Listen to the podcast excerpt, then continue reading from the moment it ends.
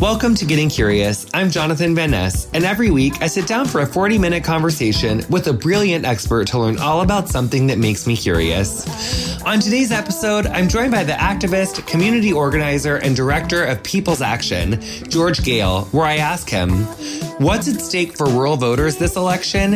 And is deep canvassing this season's new hyaluronic acid? Welcome to Getting Curious. This is Jonathan Van Ness. I'm so excited for our guest this week. We have George Goehl. He is the director of People's Action, one of the largest multiracial, poor and working class people's organizations in the country. He's also from Medora, Indiana, so we're state neighbors. And also you have a new podcast, which is called To See Each Other.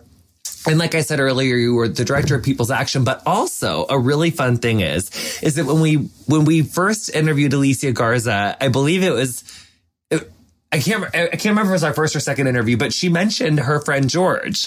And it's so, um, I just loved it that I don't think she mentioned your last name there, but I love the, the full worldness, mm. the full circleness of it. So welcome to the podcast. I'm so excited you're here. Hey, thanks so much for having me. Really, this is going to be fun. So each episode of Getting Curious is a question. And for our episode, what I wanted to talk about is who is rural America and how are they changing? But I think that the deeper narrative that I'm speaking to is this one that I experienced, which is I was born in a, you know, small, you know, below 60,000 mm-hmm. person mm-hmm. small Midwestern town. I dreamt of getting out of it. My, you know, my whole coming up, I wanted to get to a place where people were going to accept me and blah, blah, blah. And I, and you know now i'm i live in texas i had lived in new york prior to that california and you know obviously because of the electoral college me being from illinois and luckily chicago being there like my electoral vote wasn't totes mm-hmm. up for play, but for so many folks that are from rural places in America, um, that isn't the case. And I think that this, not only people who live in rural America hold so much of a key to our political future, but mm-hmm. also those that leave rural America hold so much of our political mm-hmm. future. And I really want us to figure out how we can chat together. Um, mm. And how can we chat together if we don't know who we're chatting to? So I'm so excited that you're here and that you can talk to us. So anyway, so that's kind of the question. It's like, how is rural America changing? Yeah.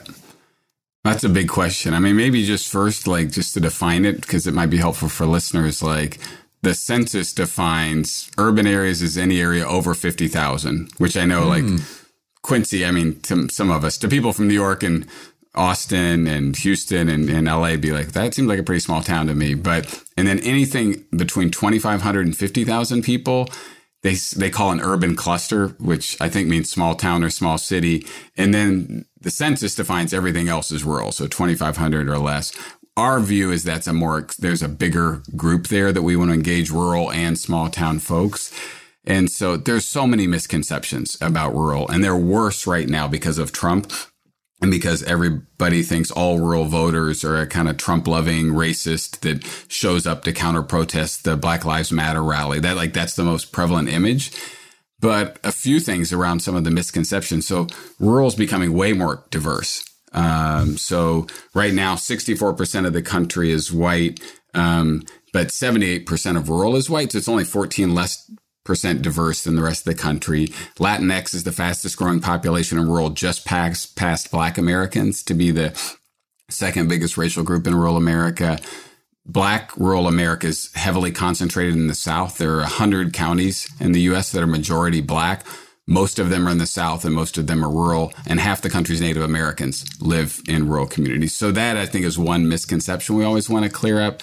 But one of the big things people forget about in elections is like we see that big map of red, blue, Republican, Democrat, and you just see all that red. And a lot of people are like, screw those places. Like, we're just going to write them off. Like, it's just nothing there. And the people I work with are like, don't forget about us blue dots in these red places. Like, we are here and we are fighting for racial, gender, climate justice, and we're voting Democrat. So in 2008, 40, Obama won 43% of the rural vote. So he didn't win the rural vote, but he did quite well. In 2016, Hillary Rodham Clinton won just barely over 30% of the rural vote. And so You didn't that ask percent about makes elections. up, but that percentage makes up for the loss because the loss was Oh. so razor thin in Michigan and Pennsylvania, which really just, I mean, Michigan, Pennsylvania, Iowa, Florida decided the election. And with all of those rural counties in those states, that percentage would have made up for those Oh, yeah. 30,000 and 40,000. Yeah, 10,000 votes in Michigan, you could have totally got it there. So what we always say is Democrats don't have to win. We're, I know, I know, it's so bad. Well, there's so much to get into there.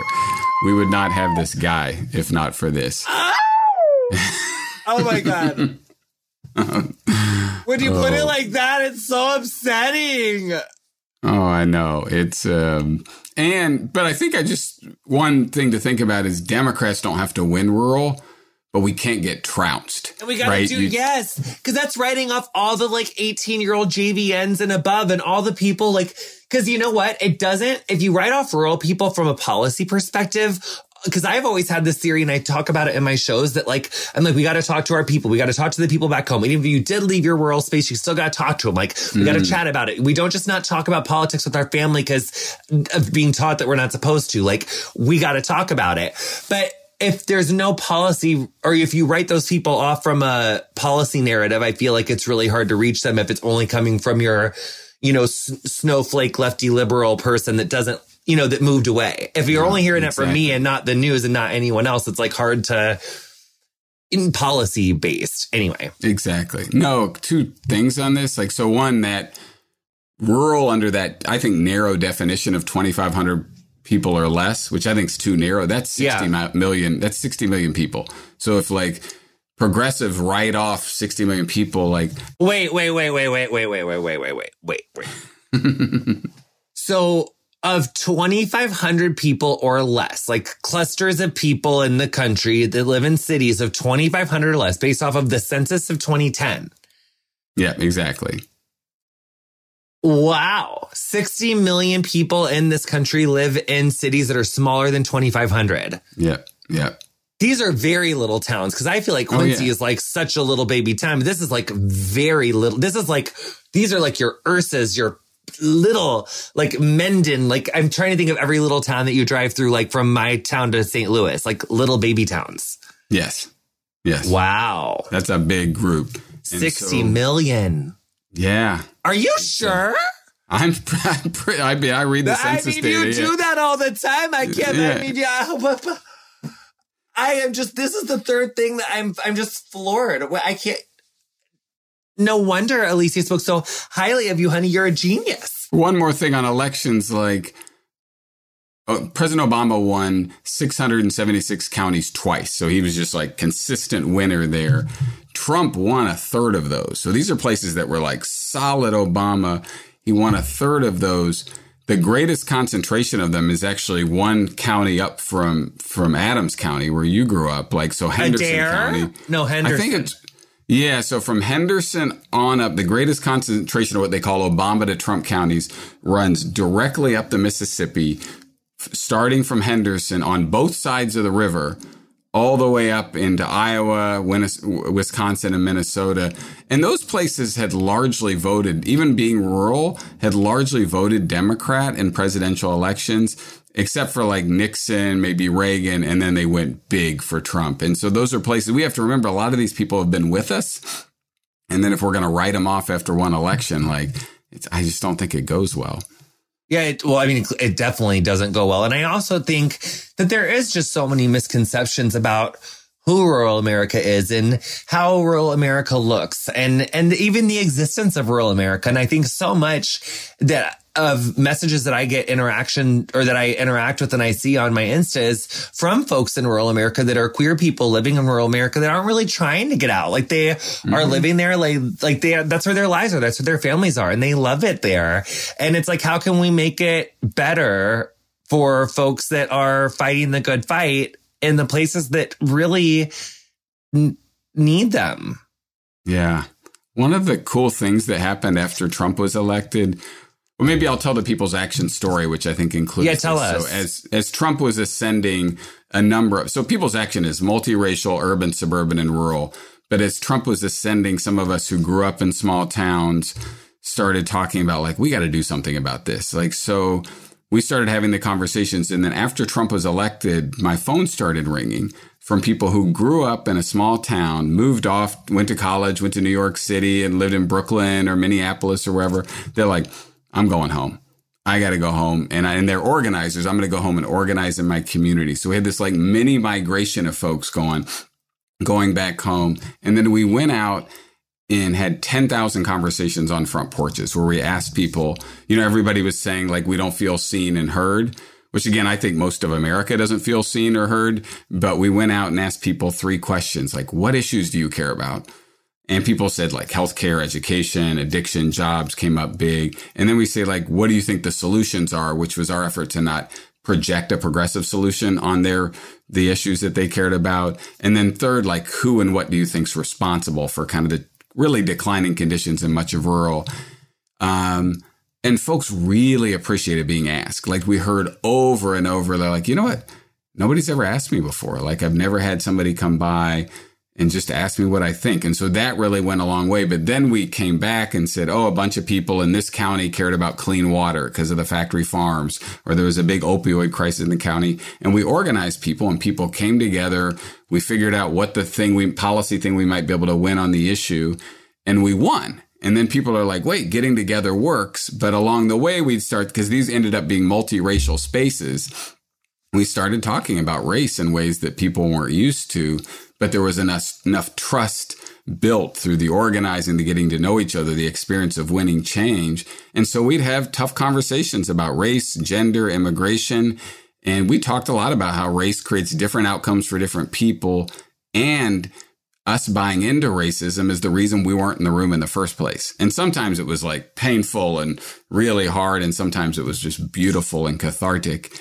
And so that's what we've been doing since then. And it's starting to work. So the biggest swing group from 2016 to 2018, the two biggest, single rural white women swung 17 points away from Trump and Republicans to Democrats. Single rural white women, 17 points. That's a huge swing.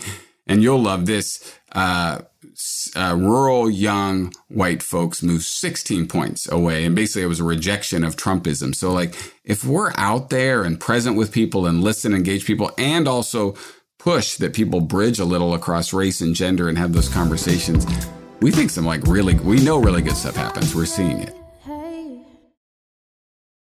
I have kind of a tough question here that I like, and I, I mean, well, then, because like, I have my own opinions, and a lot of them are actually shaped by my interviews with Alicia and kind of my like dis, like my like un, my un my rose colored taking glasses off of the Democratic Party being like, mm-hmm. oh no, like there is a whole lot of problems there that we're going to address when we win in November. Cause, you know, we're going to have to keep addressing them. But, you know, I mean, that was kind I mean, I think that the Democratic Party does really deal with a lot of institutionalized racism. And in my opinion, I think that so many of the biggest mistakes that we've made in the Democratic Party is from making too big of compromises with the right. Like every single time in my lifetime, it's been from like, you know, whether it was like in the name of Islamophobia after 9-11 or whether it was in the name of this, you know, mass violent crime in the 90s, like the war on drugs, like it's been from making these compromises with people that were just like literally racist, like on video, yes. on like on recording, like super duper racist people like Nixon and all the people involved with oh, him. Yes. Um, and then we see that uh, it just, it's happened so many times and shockingly similar, but but Democrats have been complicit in that. And I think that's been a hard thing to kind of realize and, um, you know, come to terms with. And so, but why didn't, how, how, so did we, is that kind of why we didn't win the Senate? Is that, did I just explain it? Cause there's too much like not good messaging and like just kind of like, I think you've just explained a lot of the last 40 years. Really, I think that there was a, um, I don't know if you've looked at this dog whistle politics stuff that Ian Haney Lopez talks about, but he it's like the, it talks about the Southern strategy where Nixon was like, oh, you know, there's an opening created by LBJ and the Democrats kind of embracing civil rights. And so what we'll start using are kind of coded dog whistle messages that speak to racism and kind of stir up people's racial biases and resentment by saying things, by never saying race, but saying, uh, welfare queen, uh, invading illegals, gang infested neighborhoods, all these things that evoke something in, in, in kind of people's already racial biases and it really worked. And then they were also able to deny that they were being racist to the moderate Republicans. It worked. But then the problem became is Bill Clinton, the Democrats didn't know how to deal with it. So they started imitating it, which is what you just described. They're like, we don't know how to beat it. So now we'll start to say end welfare as we know it, super predators and all these things. And I think that and the Democratic Party's failure to name who the true villain was which were like multinational corporations that were like giving up on working people or extracting things or the big oil companies. By failing to name who the true villain was it left this big opening for the right to say the villain is people of color it's immigrants it's the left. And i think we're paying the price for that now. Oh my god it's like really hard to disseminate that information and cut through all the noise of all of the because there's this other like really toxic relationship I feel like I'm noticing with press and like how we get advertising dollars from press. And then like, that's why like the headline culture is the way it is. And then people like really can't get the context of the full story. And so often I feel like I'll be hooked into a story by some headline. And then really it's like, five paragraphs down, I'm like, this is the headline. Mm-hmm. This the thing right here that we should be really worried about. It's this hearing. It's this thing. I mean, I don't have a specific example off the top of my head um, as I say that, but I do feel like that sort of thing happens. So how, when you're meeting with people on the front porch and, and we're hearing of people's concerns, like what has worked? Is it just listening? Yeah. Um, well, I'd say one of the most exciting things that's working, and it really gets to what you're talking about, is this idea of deep canvassing. so I described earlier where we were, we went and listened, we worked on the issues, people were starting to bridge together and have tough conversations. But then we started to run into some people who were all in, and people, I would say they're very moderate and conflicted political views, but were waking around anti black racism and maybe how they'd been a part of that. It was beautiful. But then they would kind of confide in us. They'd be like, you know what? The way you all think about immigration is just like a bridge too far for me. I just can't get my head wrapped around it. So we started to test this deep canvassing model in North Carolina, Michigan, and Pennsylvania, where we went out and on the doors in rural and small town areas to talk to people about immigration. And deep canvassing came out of the LGBT rights movement and really in California that, and then spread first around uh, marriage equality and then around transgender issues, like going up on people's front porches and having these conversations. But there, there are a few things about them. They're long form. They're like 15 to 20 minutes. They are non-judgmental, like, and they're kind of grounded in a radical empathy. We're not concerned with where the person on the door starts in terms of their beliefs. And then we, uh, engage people. We get them. I'll just, the one we did in those three states was around immigration. And we would ask people, how do you feel about universal health care? And people would be like, and even a lot of right wing people or our conservative people would say, like, ah, that sounds pretty good once you describe it. Like, I need that. I don't have it right now. So they'd rate themselves an eight. And they, would, how would you feel about that being including undocumented immigrants? And then people's, you know, score would go down. And then we move into a conversation. We do two things. We'd ask people to like locate some immigration story in their life. It could be from their family's history, a neighbor, somebody at work. And then we'd share one. And then we'd ask people for a time they really needed help in their life. And even the toughest six five camo wearing dude would actually go there with us. And, you know, this is a really hard thing for me. And then we'd share one. And something in that space magically opens up for people to re-examine things. And we did this with Yale and Berkeley, so we have strong data behind it. We increased support for undocumented immigrants by 20% through those conversations. So there's something really effective here. And I, I want to come back to we're also doing it in the presidential on the phones. And then equally amazing is the canvassers. We didn't really think about this. Many of who are people of color or immigrants or children of immigrants going into like 95% white rural communities are also moved by it because they're like, wow, I didn't know.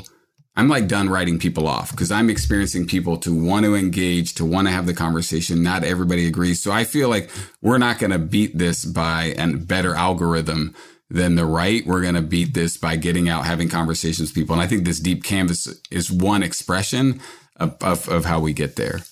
Uh, I love that expression. We're going to take a really quick break. We'll be right back with more George Goehl after this. Welcome back to Getting Curious. This is Jonathan Van Ness. We have George Goehl. So I love that, honey, because you know what deep canvassing reminds me of? It's the anti, it's like the opposite of deep state, honey. We're going to break through the QAnon, honey. We're going to break through all this Trumpism. The opposite of deep state, honey. It's deep canvassing. We just got to chat because there's so much to be confused about. I feel for folks, especially like, I feel like Fox News, like, really did rot my grandpa's brain because he wa- watched it mm. for like 12 hours a day. And to be like, to be honest, if I watch CNN for eight hours, like, I mean, it doesn't rot my soul in the same way that Fox News does and incite hate, but it is very cyclic. So if you're watching right. it over and over and over again, I do think it can kind of like, it, it, it, hmm. you know, cause it's just the same. Like it's hard to get context if you're doing the same sort of thing over and over. So I loved the model that you were just talking about of and, and 20% opening right. up. Wow. And that lasted, we measured it. The last measurement was four and a half months out. It stuck for at least four and a half months off a 20 minute conversation with a stranger on the front porch. And we just did it in the presidential on the phones. And we didn't know if that deep model would work on the phones. We think it's partly working because of the pandemic and people are lonely and, you know, actually more likely to talk to somebody. But, and we were trying to reduce support for Trump and increase support for Biden. And we ended up 3.2% of people said I moved from their plan was to vote for Trump into their plan being to vote for Biden off of this phone conversation. But 8.5% of independent women were changing their vote. So this and this is like this is for people that are into elections. This is kind of groundbreaking stuff. And I'm excited about it in elections, but I think, I mean, it actually reminds me of Queer Eye. This is like, we want to see you. We're going to meet you where you're at and like try to understand what's going on in your life. And we're going to help you get there. And like, I just think we're going to need a lot more of this. I don't think hand to hand combat alone is how we get to the other side of this, this, this fight we're in. Are we scared? Are we going to be okay what's gonna like do you have anxiety every night do you have heartburn are we oh, just yeah. gonna lean into the deep canvas can other people come get involved and help you deep canvas with people's action network Oh yeah, totally. It's right there at the top of our website. In fact, there's we have lots of volunteers joining and going to peoplesaction.org and then joining the Deep Canvas really originally because they just want to beat Trump. But then they have a conversation with an 82 year old voter who they actually realize what we find in these deep canvas conversations, some people just haven't really dug deep into this stuff. So, like on the immigration canvas, I remember talking to this one guy in North Carolina in a trailer court, and he said, No, I'm definitely not for like a more welcoming immigration policy. And we talked longer and longer. I heard his story, I told my story. And like 15 minutes in, he's like, You know what? Everything I think about immigration, I learned on the TV. Like, I don't know any immigrants. And just like washed over him. Like he'd never occurred to him that he's really not dug into this. And then on his own came to the conclusion, like, me like being upset at my immigrant families, and I'm not sure he used the word immigrants, but like is not going to solve the problems in my trailer court. Like it's not going to get my wife health care. It's not going to get me a better job. So something opens up in the space. And then what we're finding, the volunteer canvassers are like, sensing there's something deeper, a little more spiritual, a little more healing in this versus your typical vote for my guy kind of, you know, what we call verbal leafleting of politics. Verbal what? Verbal leafleting. You're just like, you're just basically just blah, blah, blah to the voter. And, you know, it's like nobody wants to be beaten down in an argument. Like it's just, that's just not how human nature works. And I think this, the, I think of deep canvas, it's just one expression of way of like engaging people in a more, empathetic, non-judgmental way. And I'm not saying like let's go hug a white nationalist just to be clear, like that's not what I'm saying, but I'm saying I think there are people out there that are trying to make me meaning people may be like your grandpa like watch too much Fox News and can we help kind of pull folks out? Yeah, I mean, you would think that, I mean, I just think that so many people don't understand context, especially of history. So they, they can see if something that's a fact, but it's a distorted fact where you don't have context why did rural American communities so much vote for Trump in 2016? And after the work that you're doing, I mean, I guess it's like you're doing such good work.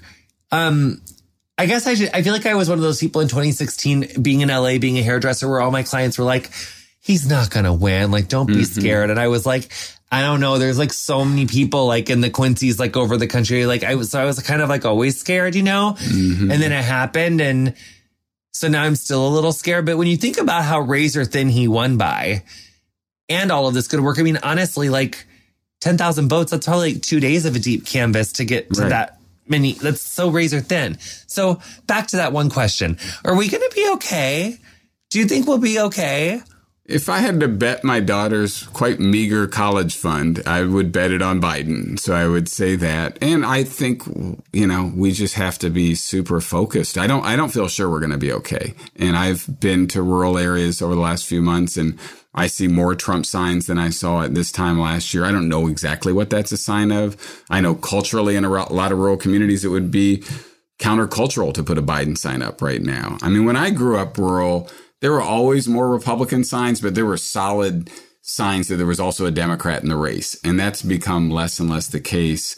There was an Axios memo that leaked maybe six or seven months ago where it was Jared Kushner and Trump's campaign manager had done a presentation going like basically saying we've only scratched the surface on rural. There's all these non registered rural folks that we could stir up and get to vote. So I think, and that's why we feel like if we're not there, somebody else is going to be there. Um, I don't, I'm I'm on a tangent now, but I, I think you'll get it. Like this is what we're up against. So I got this flyer sent to me from North Carolina right after Trump got elected, and it said, "Are you struggling with addiction? It's not your fault. Like we can help you. Please call us." And the signatory at the end of the flyer was the White Knights of the KKK. So like they are present. They are out there organizing. They are engaging. And like if we continue to retreat of a community of 60 million people, I think it's just going to really be hard to heal the country, let alone win elections. So I think that's just something we got to do. The other piece you mentioned around like how did Trump get here and all of that, I do think the right's really weaponized immigration as an issue, and there it's 20% of the electorate is pro raising the minimum wage and expanding public health care, but then regressive on immigration. So they're kind of with us on some things, but not on other things. And we think like how that group makes meaning of this moment could have actually have a big impact on whether we solve climate change. Because if that group keeps getting pulled to the right around racial resentment, it's not going to go well. But we're having a ton of progress. Nobody, there a couple stories nobody tells anybody, like it just never made the news. Remember in 2018, the big separation at the border of children that was happening on June 30th, there were 750 protests across the country around that. Half of them happened in rural communities. Huge outpouring of support for Black Lives Matter. Uh, following the murder of George Floyd in rural communities, plus this swing of rural votes basically rejecting Trump around healthcare and immigration. So I think there's like good stuff can happen, but we've got to have a strategy. And all of this, we're pulling people into a multiracial, race conscious coalition. We're not doing what you described, this Democratic Party, like we'll dodge race or we'll even do a little racism to win. We don't want to pander to white voters in that way. We want to move people on race, gender, and immigration. So how do you find that that works? What are the ways into, I mean, I guess people will join, join and find out, but what are the, what are the, what are some of the tools that you find? I mean, how do you keep your heart open? How do you stay vulnerable and not just get like mad mm. as hell? I mean, I just feel, I feel like my heart kind of got a little grinchy and closed. Mm-hmm. a little pissed. How do we do it? Actually, you know what? That's not the question I want to ask because okay. that's for my therapist. The question that I want to ask is, is what do you find are some of the reasons and what are some of the effective tools that were like when you hear these folks stories, like what were the things that made them really weaponize against immigration or against Black Lives Matter? It's like, I mean, like, like, what like like what is the story that they hear on Facebook or the news? It's like, yeah. And so that's when I was like, it is the immigration, or it is like he is that Trump is right about that stuff. Like, what is the thing that is does that make sense? Like, what's the common do you hear like a common story from folks about like when it was that they decided, like, oh, this is what the problem is? Like, what news story was it?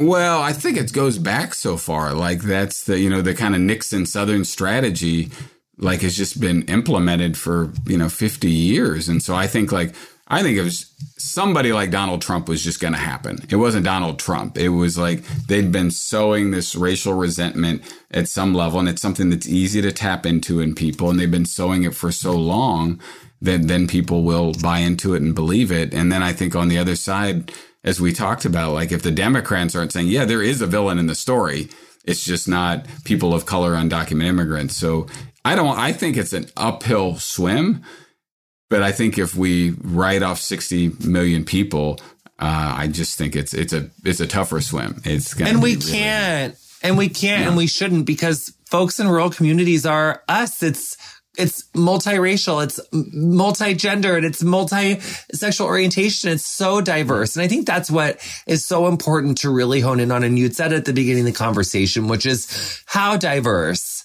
rural America mm. really is. It is not this like it's not all Trump waving, you know, white folks that like, and I think that those misconceptions that the media does portray and just are generally portrayed of rural America are really problematic. That it's folks that are not smart and don't have, it's, it, it's people that are you and me. And I just think that that is really the way that we can keep our heart open and our mind open is that mm. like we got to stay in that compassion. So, for folks that want to get involved in what you're doing and and actually what other government efforts are you passionate about and are you involved mm-hmm. in and how can listeners join you in those and what are yeah. they yes okay cool um can I can I tell a couple of stories from the yes, podcast because I feel like it might might help. So we created this documentary style podcast called To See Each Other, really to challenge this kind of mainstream progressive urban narrative that we can write off these communities as nothing but Trump country. And we always want people to remember like everybody wants to focus on the far right Trump voter, but we often write out the blue dots in red places, the Democrats that are there, or the poor people that don't vote because they've just given up on elections. But we go to five communities where people are coming together in really kind of stereotype busting ways across race, across gender, even across whether they believe in climate change or not to get stuff done in the community and they they will make you hopeful and they will make you see what's possible. And I'm just going to tell a story, not even one that's in the podcast, but I think is really representative of this. So in 2018, when we had the crisis at the border, um, there were the the family separation was on the minds of so many people. There were 750 protests on June 30th, and I went to the one in Washington D.C. There were 100,000 people there, and we had Jeremiah James, a poor white Appalachian man, was going to get on the stage.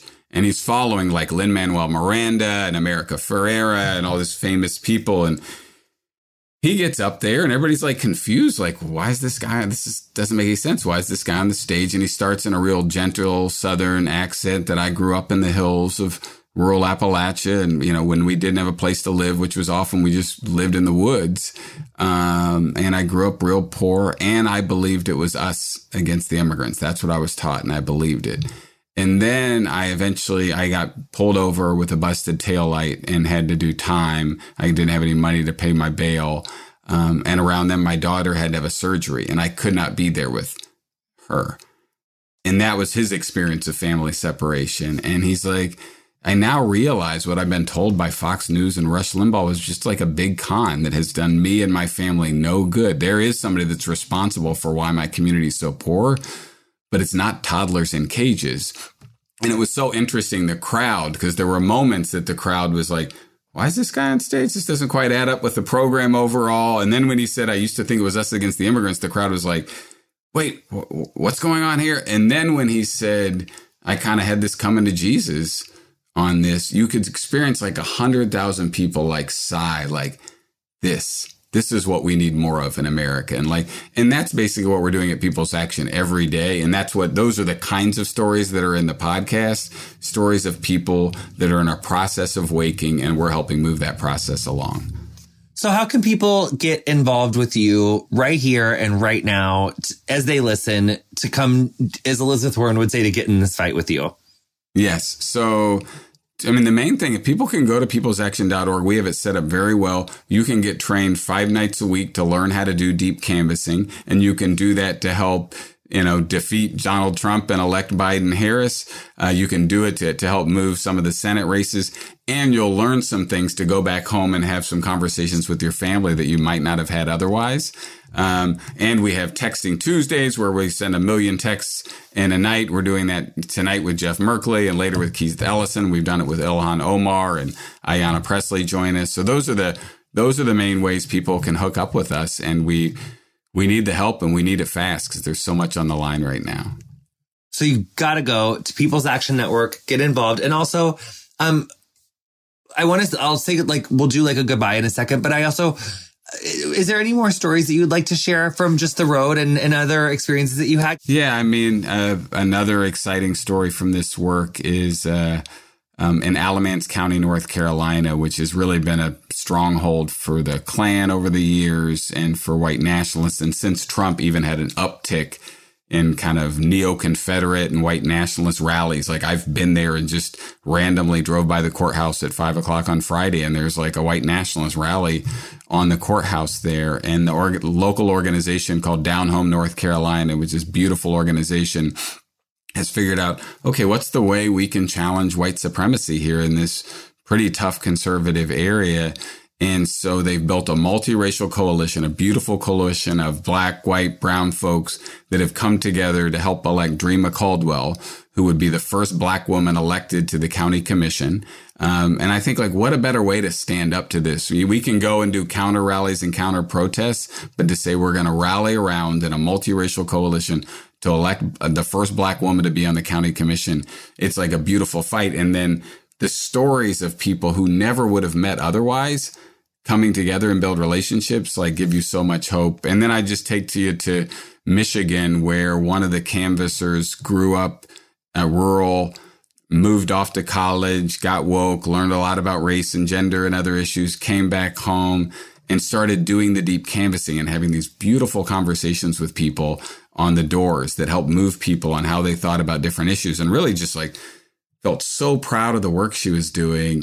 And then she realized, like, wait, I'm not showing this level of empathy and being non judgmental with my family and friends back home who I don't agree with on stuff. And that was like, I just washed over her.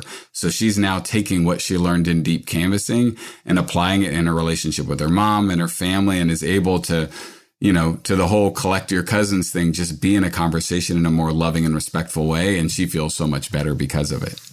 I love that. So I feel like we've gotten to the our tail end of, of our gorgeous conversation. Is there anything that you feel like you would just be remiss if you didn't share that I didn't ask or that you'd like to add? I feel like the current path we're on is very much of like, you don't believe what I believe. We're not going to be in relationship. Goodbye. And I think we're hoping there could be a shift towards like, I actually really want to understand the struggles you're up against. I want to understand how you came to make this meaning of the world and have this worldview. And I want you to understand what I'm up against and what I'm struggling with. And I'm going to be vulnerable with you. Um, we may not see eye to eye, but like, let's keep talking. Like, I want to keep talking and be in relationship with you. And I think this kind of notion of radical empathy this is like better terrain for progressives than conservatives. They can't do this as well as us. Be, I think because there is an empathy in the kind of progressive coalition. And I would just say, and I'm not, I think the thing I would say about the podcast to see each other, it started with a focus on rural, but our belief is there's no way we get through this great reckoning we're having in this country unless we start to hear each other and see each other in the ways that we're talking about and just so i think it's it's much more than political it's like spiritual and it's about humanity you're really building a bridge to to allow people to find healing. I think that's so beautiful. George Goehl, thank you so much for your time. Um, and we're just so thankful for you coming. Your new podcast is called To See Each Other. You are the founder of People's Action Network. Thank you so much for coming today, and we just really appreciate you. You've been listening to Getting Curious with me, Jonathan Van Ness. My guest this week was George Goehl. He's an activist, community organizer, and the director of People's Action. His podcast is To See Each Other. You'll find links to his work in the episode description of whatever you're listening to the show on. Our theme music is Freak by Quinn. Thanks to her for letting us use it.